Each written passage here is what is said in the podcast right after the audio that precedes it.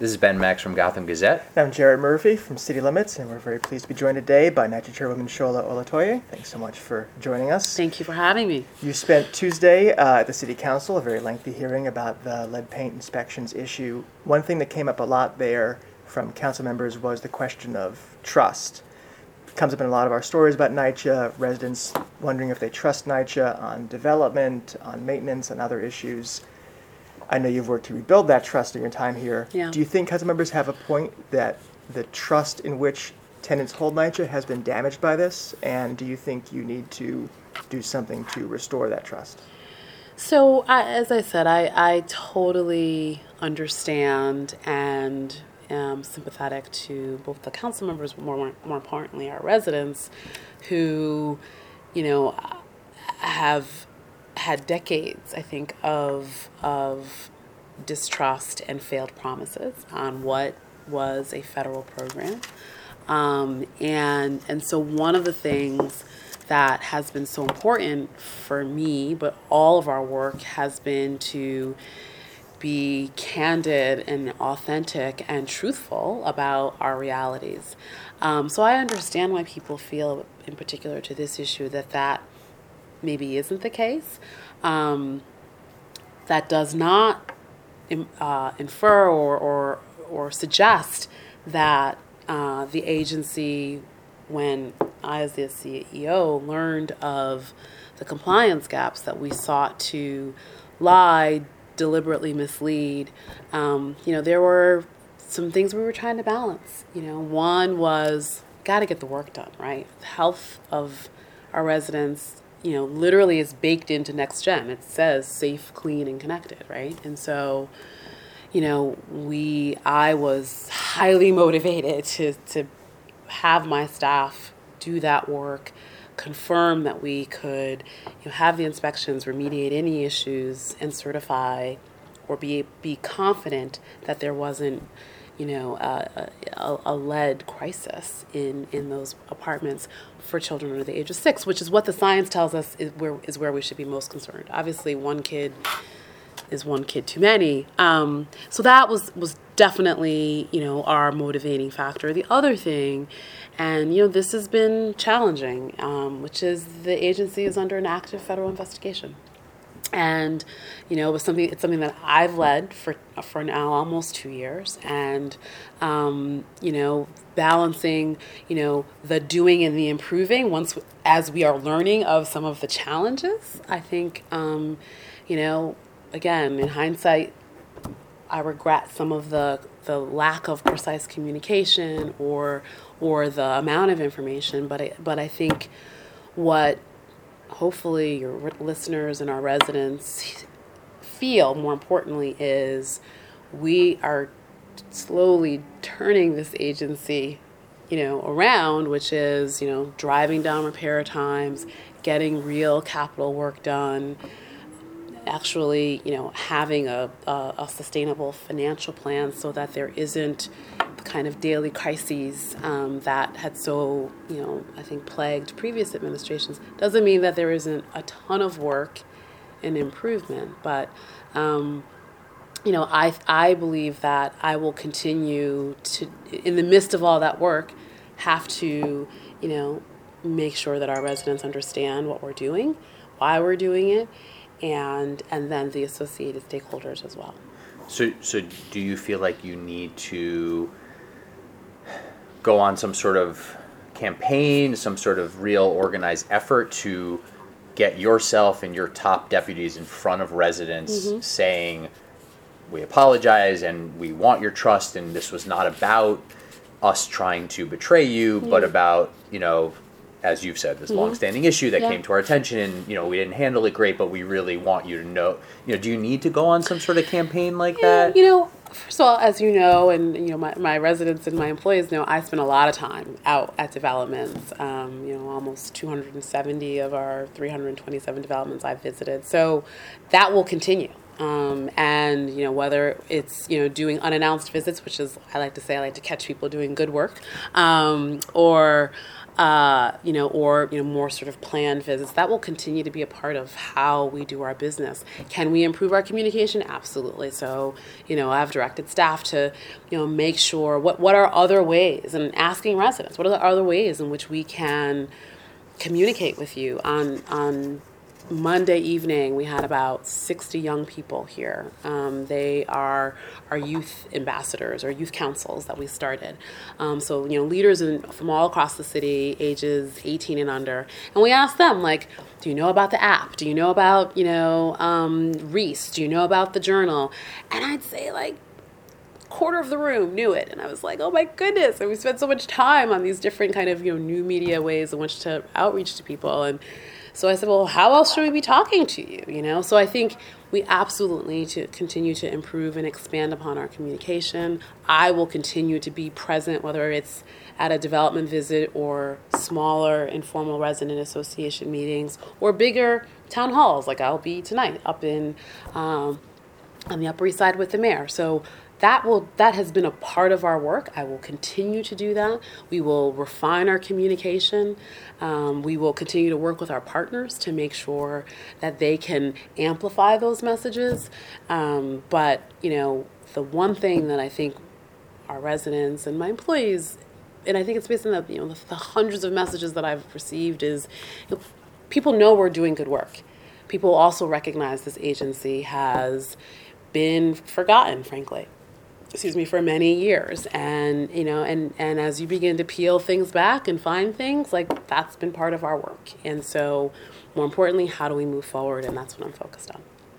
One of the things that came up at the hearing was your communications with the mayor. And I'm curious, sort of as a broader issue, how often do you talk with Mayor de Blasio? You know, I talk to City Hall and the deputy mayor every day, every week. I probably speak to the mayor less frequently. You know, when I first started, we met with the mayor constantly. And then as we either released NextGen and it was more about reporting out, it sort of moved to a, a sort of every other month, you know, sort of conversation, or in other settings, you know, whether it was prep for other meetings that he was having. So, you know, he, unlike I think any other mayor, has public housing very much top of mind. He called me after the hearing, you know, and, you know, he is deeply committed to, you know, executing on NextGen, asking us what we need in order to be successful here, recognizing that there are a set of hard choices, right? There are a set of hard choices that, you know, may come out of the ongoing conversations with the U.S. Attorneys, and, you know, he's at the table with us to try and think those through. What did he say when he called you? He asked me how I was doing. I says, "Did you sleep?" I said, "No," and then he said, "You know, good job, and okay, let's get back to work." Speaking of the federal, you know, you've referenced a couple of times the federal investigation. Are there things that you can't say right now? Are there things that you're prevented from saying because of that investigation? You know, because of the active nature of that investigation and, you know, under advice of counsel and things that, you know, we are still learning, you know, it just wouldn't be smart for us to talk about the conclusions of an investigation that, you know, is underway. So what I can talk about is, you know, here's the work that we're doing, here's what we've committed to, and, you know, we've talked about and embraced the idea of a federal monitor. I believe very strongly that it can act as both a sword and a shield for the organization, and I think it can be really important towards the long-term transformation. Why would that be good? What's the sword and the shield? You know, what are the details of that? Yeah, I mean, those details will be sorted out, I think, as part of the discussion. But if you look at other places around the country, and that's all that I can sort of, in terms of my research, I mean, there have been places where the monitor has been able to provide the agency some of the flexibility that we don't have, whether it comes to, you know, work rules or procurement issues, etc., that I don't even know people understand the complexities and the nuances and why it takes 5 months for us to procure a contract when we know how to do the work, you know, just things that are literally baked into how we have to do business. So it's not about, look, I always think we can be more efficient and we can have more technology, et cetera, but there are some things that are just kind of outdated that public housing authorities are forced to labor under with less resources. And so I think a monitor who has the power of the court behind her, you know, can help expedite some of those things, can help, you know, clear a path through some of those things. And I think that could be very meaningful for the agency. Interesting. During this story, this controversy about the inspections, a few public officials have called for your resignation. How does that make you feel? You know, you don't do this job without developing very thick skin, but also, you know, I'm not a politician, right? I'm a houser. I came in, I'm a manager, and, you know, people can play politics, but at the end of the day, what are you doing? What's the plan that you've put forward that says, you know, here's how this agency is going to sustain itself in the next generation. Here's how we're going to address $17 billion of capital need or some portion of that capital need. So, you know, ultimately, if the mayor believes the work that we are doing and the path that we're on is getting us closer to those objectives, and our residents feel like they are starting to see demonstrable changes, it doesn't mean that we don't have significant challenges, but that's just sort of out there. You know, people will say what they will say, and, you know, ultimately it's the work that people should be judged by. And, you know, have we been perfect? No. Have I made mistakes? You know, of course. That's the part of being, you know, human, but also, you know, in a role that that operates under a level of scrutiny that, you know, is breathtaking. You know, you will find challenges, you will find issues. You know, I was brought in to be a problem solver, and that's what we're doing. Did at any point you say to the mayor, if you need, you know, I'll go if you need me to go? Were there discussions at that level of accountability? Because there were people held accountable. Yeah, look, you know, my conversations with the mayor are you know, those are private, you know, in terms of like the broad sort of specifics. But of course, you know, it's like, look, I came here to do a job, right? If you feel like I'm not doing that job, you should tell me. But if you think that I'm doing that job, I'm going to go and do that job. And so, you know, that was the sort of direction that I got to continue to do my job, and that's what I'm focused on. And when those people that were held accountable, how exactly did you decide that those were the folks? Like, can you give a little more insight into, and it doesn't even have to be specific about the people, but how did you decide where the you know, some of the blame lay? Right. I like to think about it as accountability, and, you know, as I said at the hearing, I'm not going to get into talking about individual personnel actions, but any executive, particularly one that oversees a large agency, has to rely on her people to do their jobs, to, you know, have the decision-making capacity and discipline to raise their hand when they find out a problem. That is what they're paid to do, right? You're not a line person, right? You're a senior executive with, you know, critical strategic and financial decision-making authority. That is your job. And I have to rely on people to perform that. If that doesn't happen, then I have to get that experience and expertise from someplace else. Look, this is not about one person or three people, because, I mean, the thing that's always amazed me about NYCHA is, you know, the people are just so passionate about the work, whether it's the caretaker or the, you know, EVP. And so, you know, while we are also changing the way we are doing business, we're also rethinking the types of skills and leaders that we need, you know. I have amazing doers. I need more leaders. Just to talk about maintenance issues beyond lead for a second, you know, when I've talked to NYCHA residents the past couple of weeks, just a few, they've not said that lead was something they worried about. They talk about the leak that has been there for years, and someone comes and plasters over and paints it, and then it keeps leaking, or the socket that still doesn't work.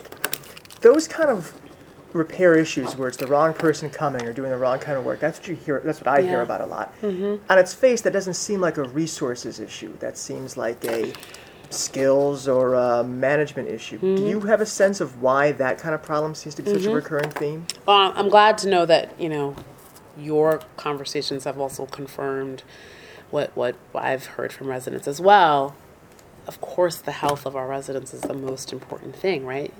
When we started, we had something like 10,000 work orders for mold, right? We have like 8,000 fewer today, right? So, you know, and that has happened not only because we have $1 billion of new investment. That is critical, right? We are tackling the oldest roofs. We are tackling the source. So that resident that's complaining about that leak that, you know, someone comes in and paints over it, if we don't fix the source, in 3 months it's going to be back, right? So, and why aren't we fixing the source? We don't have the money. So we have the money to fix the roof piece. There are other issues, obviously, so that's been really important. The scheduling of skilled trades remains one of our. It still remains a great pain point for us. I am pleased to say that the number. The time that it is taking for us to do that work is trending down. I think last month it was 62 days from a high of like 84 days earlier in the year. And so let me tell you, we've done a few things because you're absolutely right. It is a resource issue, but not necessarily capital. It's an expense issue too, right? So one is, you know, because the agency has lost $3 billion in funding, we've just cut staff, right? So we were at 16,000 people. We're now like at 10,006, right? So that's one. Two, those trades, as we call them, they're not enough to service every single development. So previous administrations had them kind of in, you know, a borough function or a roving function or, you know, a kind of a skill-based group. Okay. No real kind of rhyme or reason to it. So one of the strategies of NextGen is to actually move a significant portion of those skilled trades to be at the development.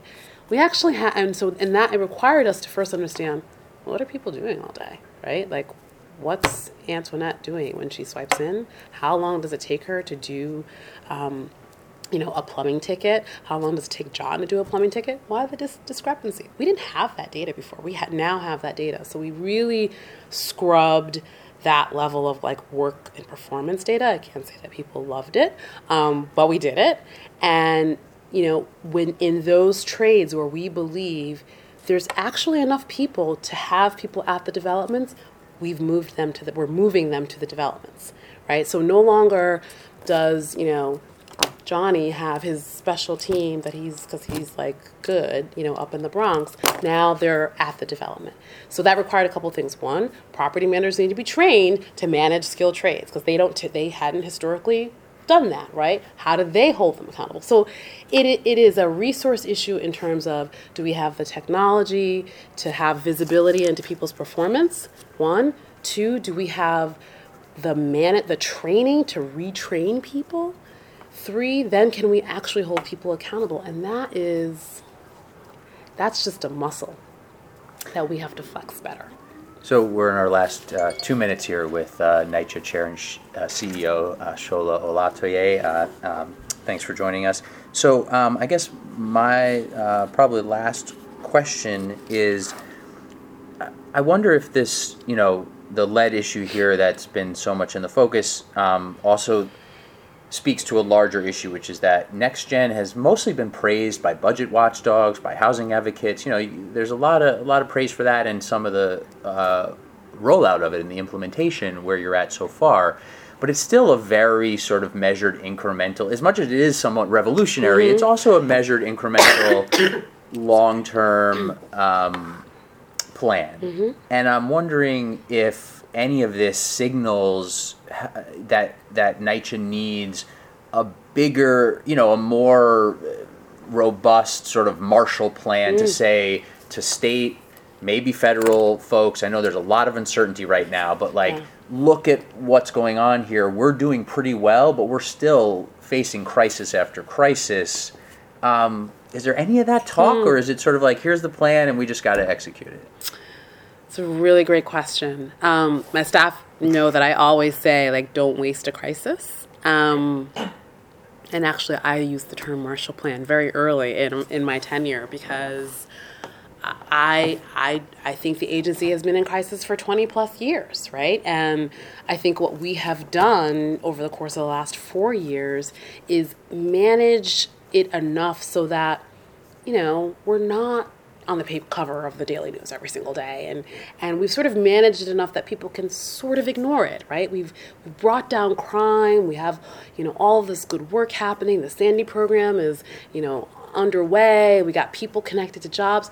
So that's success. But to be successful, have we managed ourselves so that people can ignore us, right? So that the city's mothers and fathers can say, like, it's not terrible, right?